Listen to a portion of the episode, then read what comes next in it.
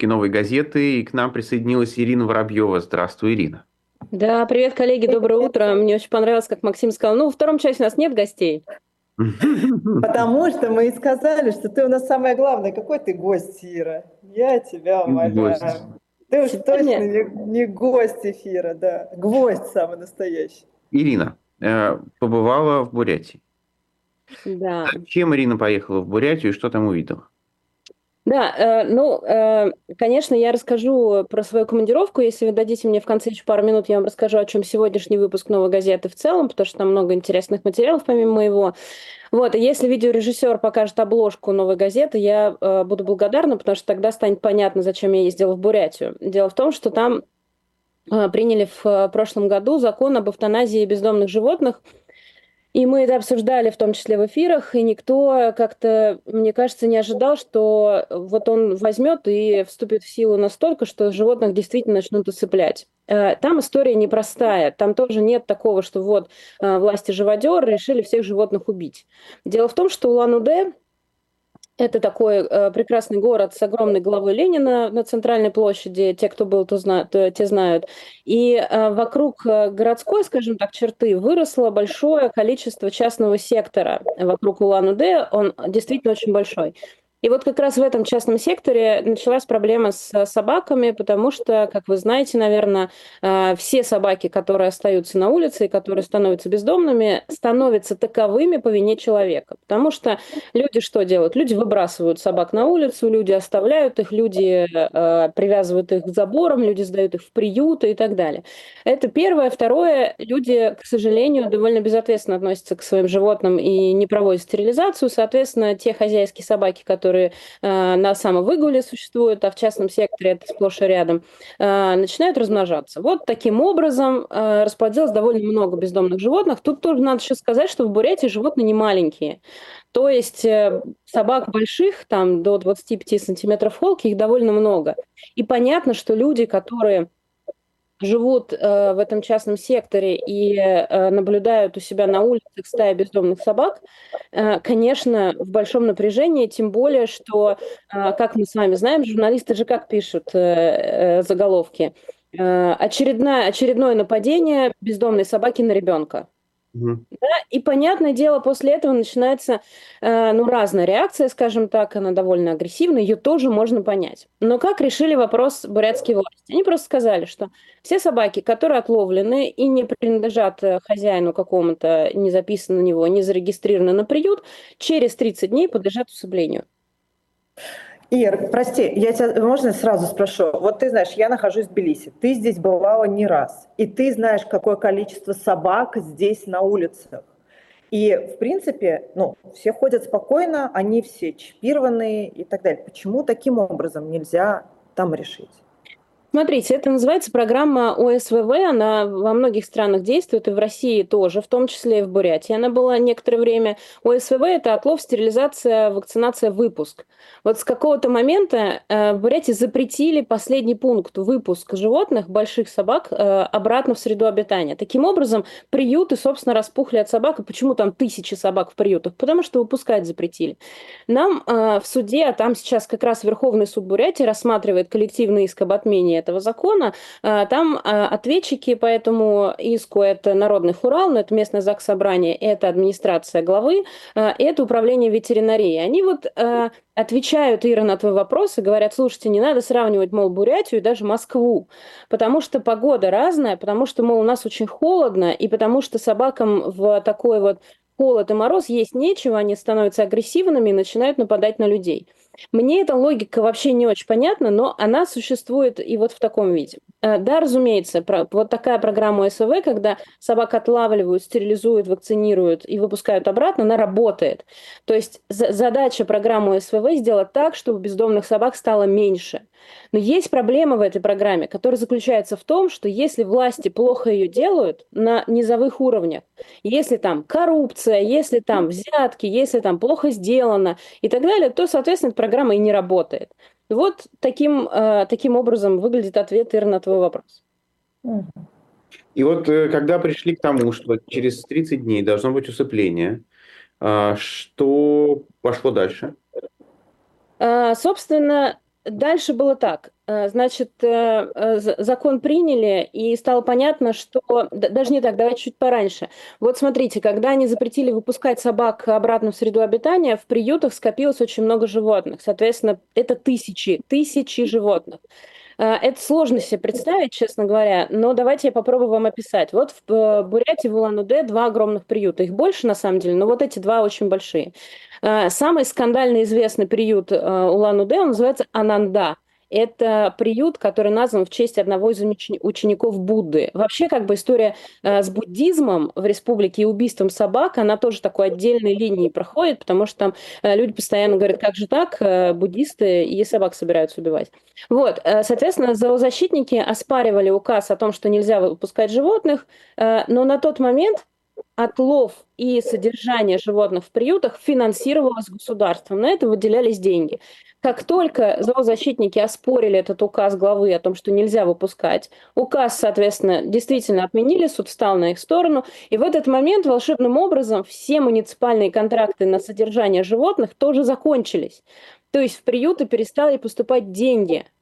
Но при этом в приютах все собаки, которые там находятся, они там зарегистрированы на государство. То есть mm-hmm. это их имущество государственное. Вообще собак, домашних животных, э, законодатель определяет как имущество. И, соответственно, э, дальше они принимают этот закон об эвтаназии. А там сказано, что невостребованное животное в течение 30 дней после попадания в пункт временного содержания должно быть э, подвержено эвтаназии. Невостребованные – это как раз те, которые зарегистрированы на государство и никому не нужны. И вот примерно так это выглядит. Волонтеры, которые поняли, что происходит довольно быстро, они начали э, немедленно пытаться э, все это дело исправлять, ну, потому что тысячи собак усыпят. И побежали в приюты. Ну, э, про приют Ананда можно много рассказывать, он очень большой. И, честно говоря, ребята, я такого приюта, ну, не видела. Я много бывала в приютах для собак, вот, и он сложный, он в очень плохом состоянии. Собаки, которые там находятся, они тоже в плохом состоянии. Не все. Вот, сейчас там уже получше, как я понимаю, но вот в момент, когда государство прекратило финансирование, там все деньги ушли на прокорм животных, а 3000 собак прокормить, вы себе представили, что это такое? И, соответственно, на э, оплату сотрудников э, денег уже не было. Приют пришел в запустение. Вот, волонтеры побежали в приюты, чтобы вывозить собак из региона, то есть в те регионы, где этот закон не действует, где региональные власти не приняли закон об эвтаназии. И теперь это выглядит так. Значит, сотни собак надо срочно перерегистрировать с государства на либо физическое лицо, либо какую-то организацию. И вот этот поток постоянно сейчас происходит. Там люди приезжают в приюты, в этот момент в приюте отселяются собаки, этих собак фотографируют, снимают на видео, отправляют там во все чаты. Какие-то приюты из других регионов или какие-то конкретные люди говорят, мы готовы эту собаку или этих собак принять.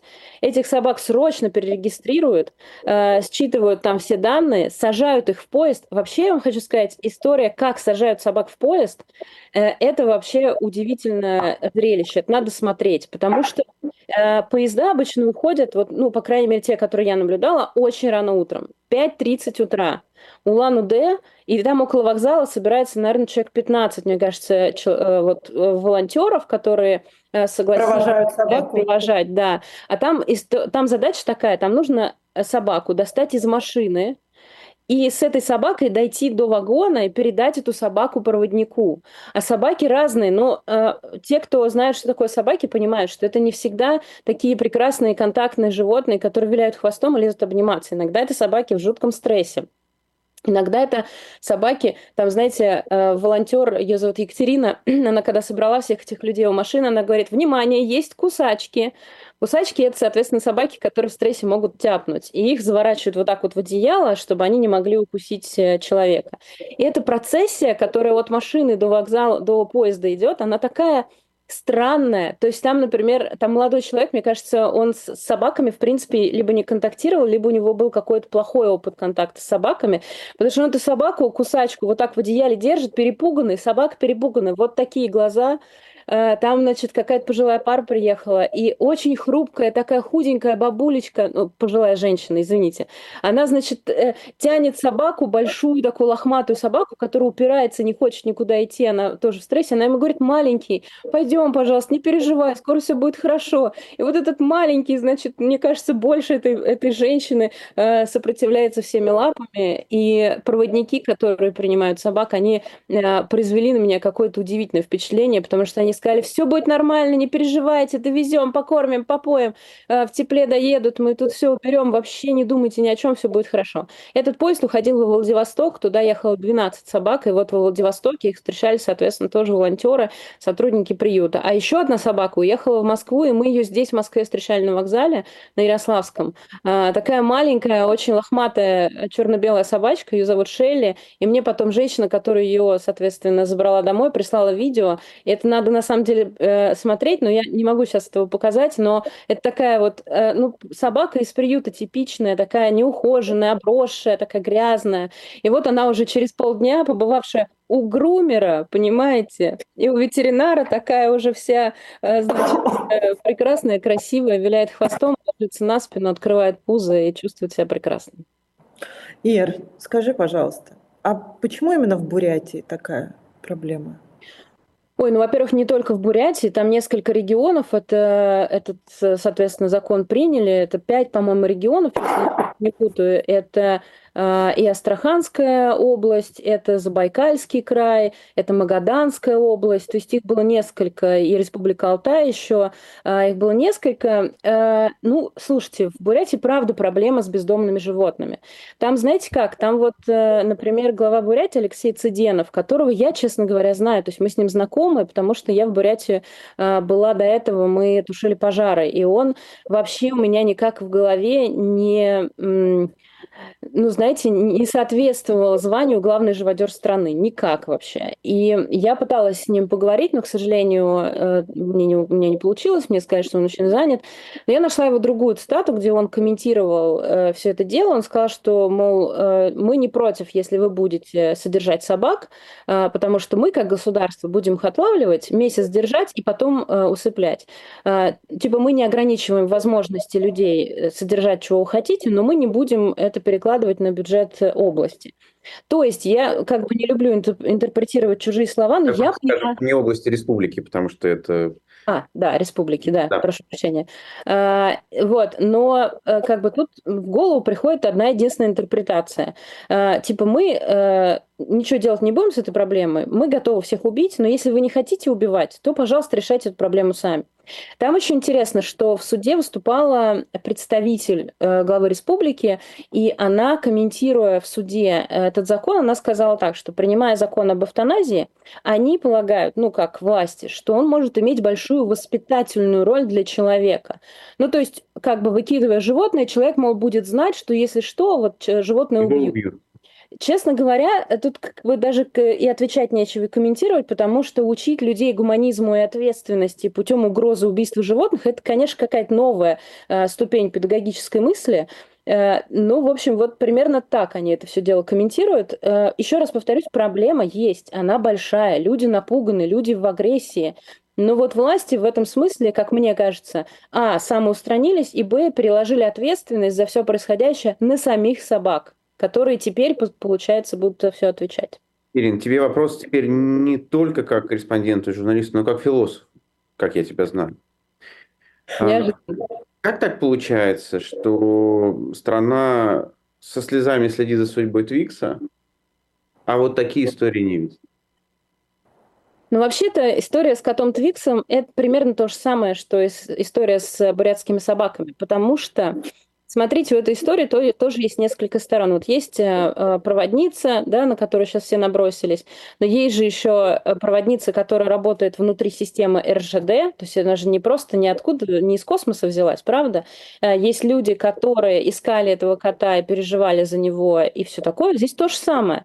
Смотрите, есть система государства, которая не хочет заниматься ОСВВ, хочет решить проблему таким вот образом, убив собак. Есть люди, их много, которые бросились и начали этих собак вывозить. И эти люди со всей страны.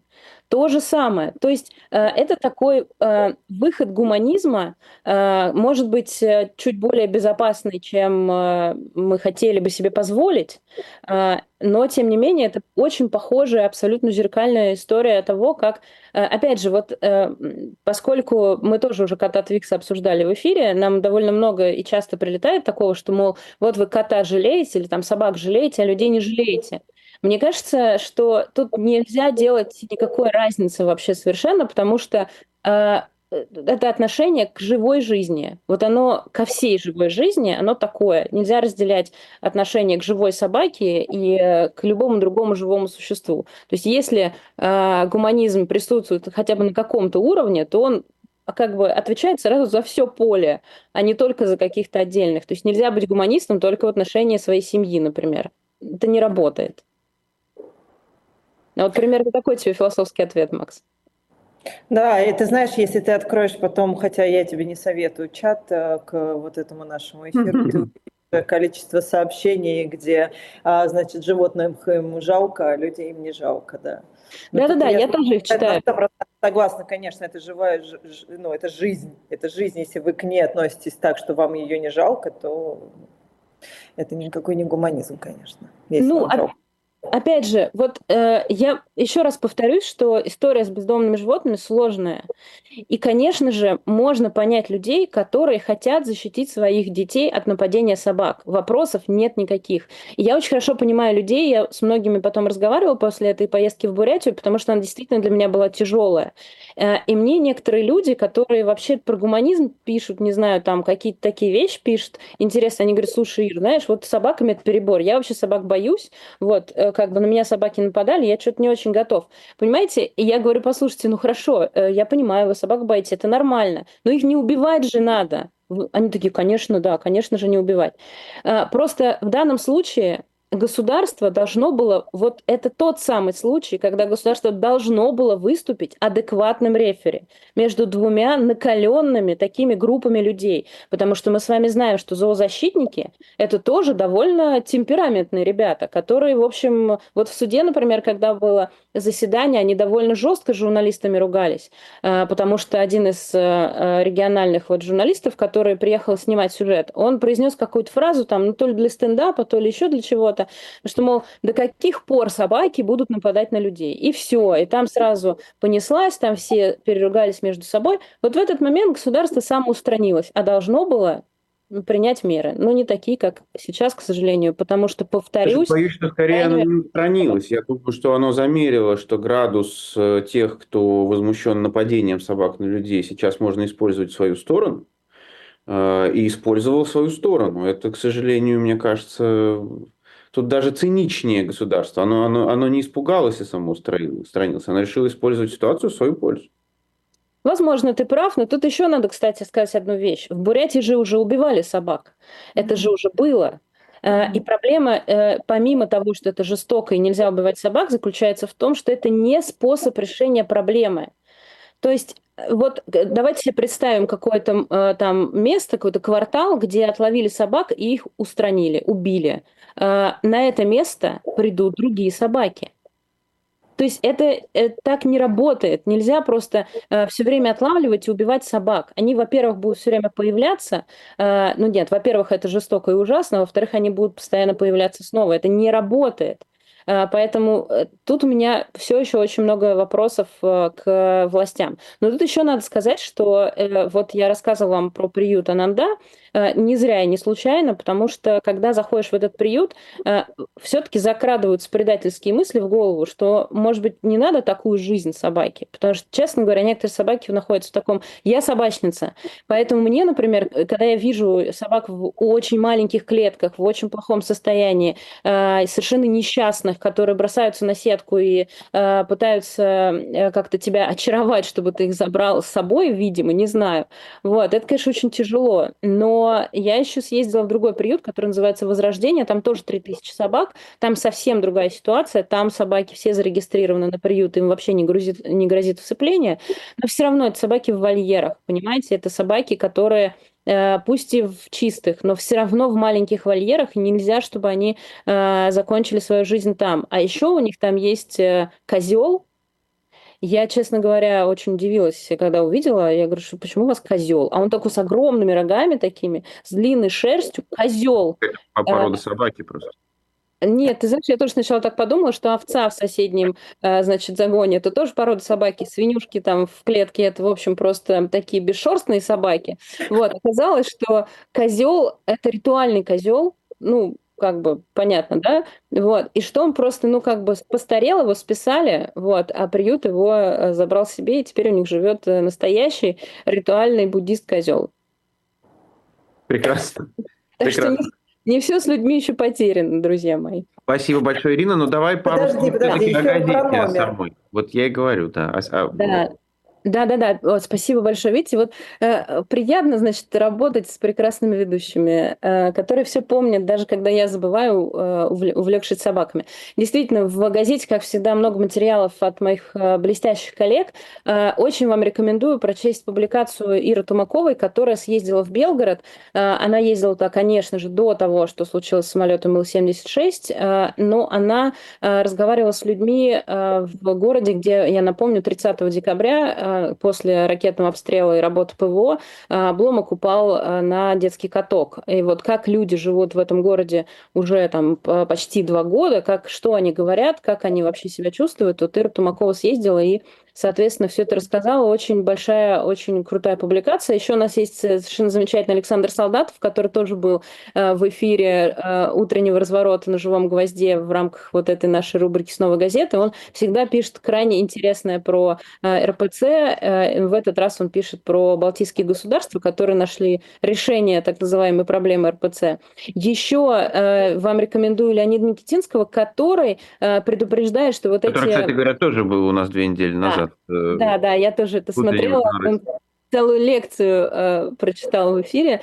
Вот. Э, он в этот раз э, рассматривает вот этот э, законопроект о конфискации э, по статьям о фейках и говорит о том, что пока не надо нагнедать и путать вот это, то, что мы сейчас и видим, Э, этот э, проект, также называвшийся «Меры наказания», который применялся в позднем СССР. Понятное дело, в том же номере, где я рассказываю про собак, мы, конечно же, рассказываем про кота Твикса, но точнее размышляем на тему того, о чем ты, кстати, Максим, тоже спросил, почему общество на это реагирует вот таким образом. Там две э, неплохие э, публикации. Э, у нас еще классная статья вышла у Натальи Черновой, которая э, пошла и разобралась в истории с прослушкой, э, которую предполагалось э, ввести э, и до сих пор предполагается в поликлинике, да, вот в, э, значит, в момент общения пациента с врачом. Очень интересно, посмотрите.